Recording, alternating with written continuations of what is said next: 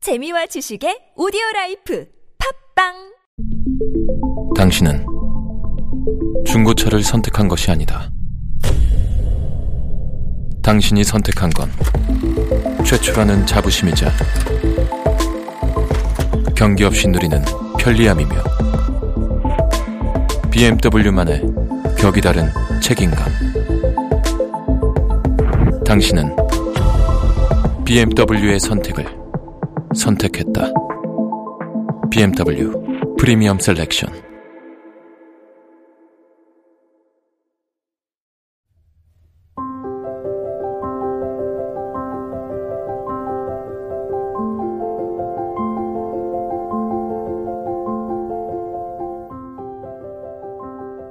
김태훈의 무릉서원 금요일에는 이진희 아나운서와 함께 시를 읽고 이야기를 나눕니다.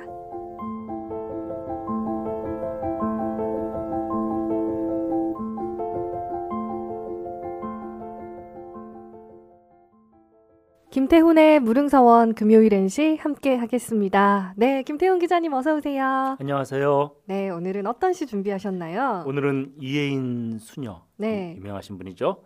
이혜인 수녀님의 작은 언니 평소와 같이 한번 또 읽어주시죠. 네.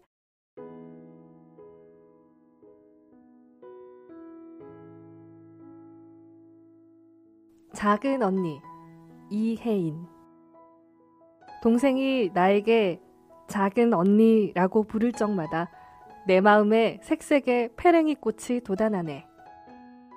왜 그래 대답하며 착해지고 싶네.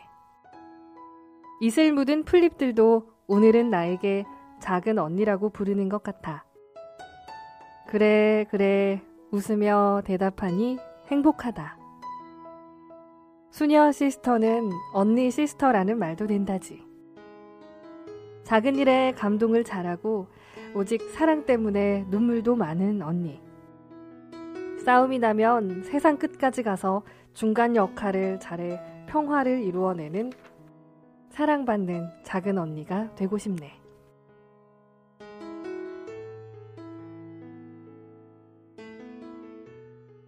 진희 씨 작은 언니예요?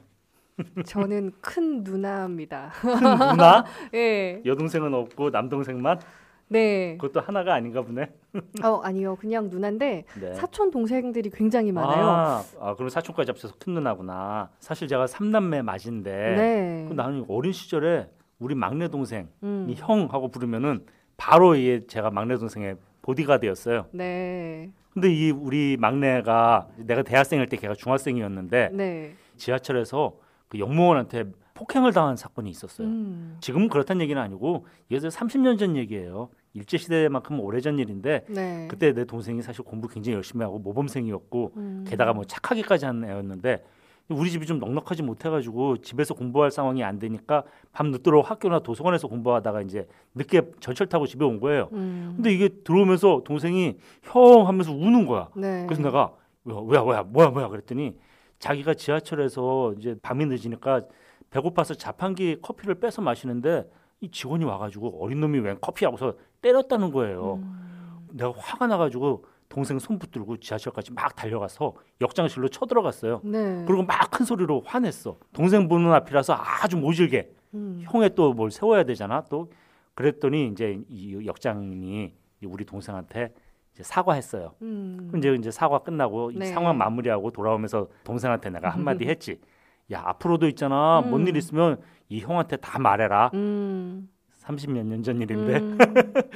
근데 나는 맞이지만 네. 이혜인 수녀는 큰 언니도 아닌 작은 언니의 마음을 노래했어요. 왜 그랬을까? 진희 씨도 지금 큰 누나라 그랬잖아요. 예, 작은 언니의 마음을 잘 모르겠어요. 그래서. 근데 큰 형이나 큰 언니 또는 큰 누나 하면 왠지 좀 이렇게 아까 제가 한 것처럼 악역도 맡아야 되고 음. 뭔가 이렇게 좀 책임도 있고 그런데 이게 이제 작은 형, 작은 누나, 작은 언니 하면은 왠지 소박하고 착하게 챙겨주기만 하면 되는 거 아닌가? 그게 작은 언니의 마음 아닐까? 시를 읽다 보면은 그냥 작은 언니의 마음으로 사랑을 주고 싶고 이런 얘기가 나오잖아요. 음. 저와 막내 사이에 사실 두 살 터울의 여동생이 있어요. 막내가 형이 나한테는 좀 이렇게 딱딱하게 굴고 세 살 위에 누나한테는 뭐 이런 자기 사적인 얘기도 하고 지금도 그래요. 그러면 또 우리 여동생이 이렇게 막내 동생한테는 약간 엄마처럼 살갑게 굴기도 하고 그런 게 바로 이 시에 나오는 작은이라는 단어에 음. 설명되는 것이 아닐까.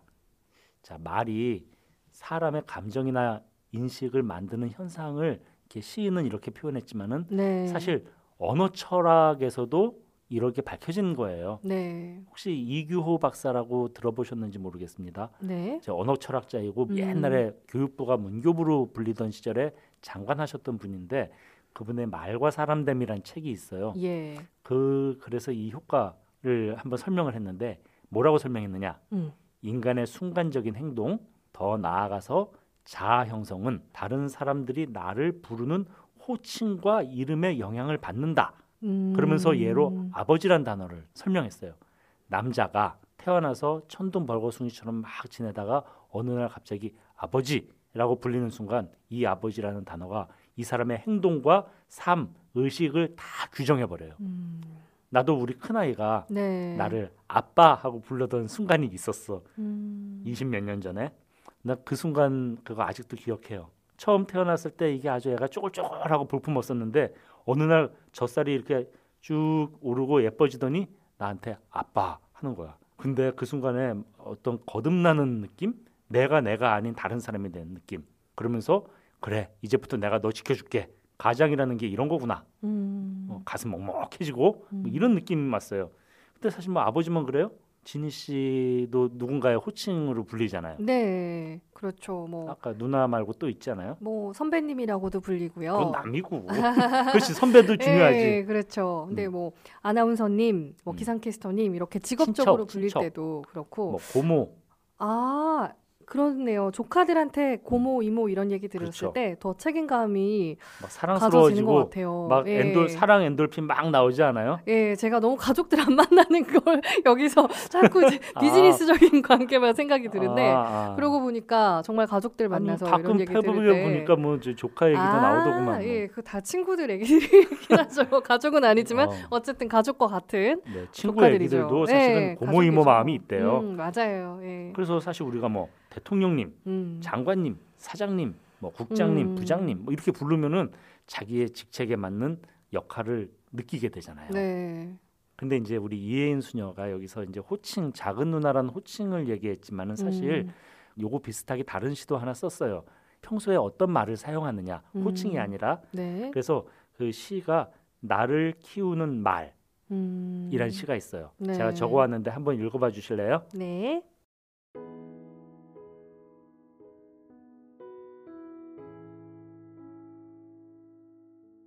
행복하다고 말하는 동안은 나도 정말 행복해서 마음에 맑은 샘이 흐르고 고맙다고 말하는 동안은 고마운 마음이 새로이 솟아올라 내 마음도 더욱 순해지고 아름답다고 말하는 동안은 나도 잠시 아름다운 사람이 되어 마음 한 자락이 환해지고 좋은 말이 나를 키우는 걸 나는 말하면서 다시 알지. 그렇습니다. 예. 우리 정말 좋은 말 쓰면서 살아야 돼요. 네. 왜? 맞아요.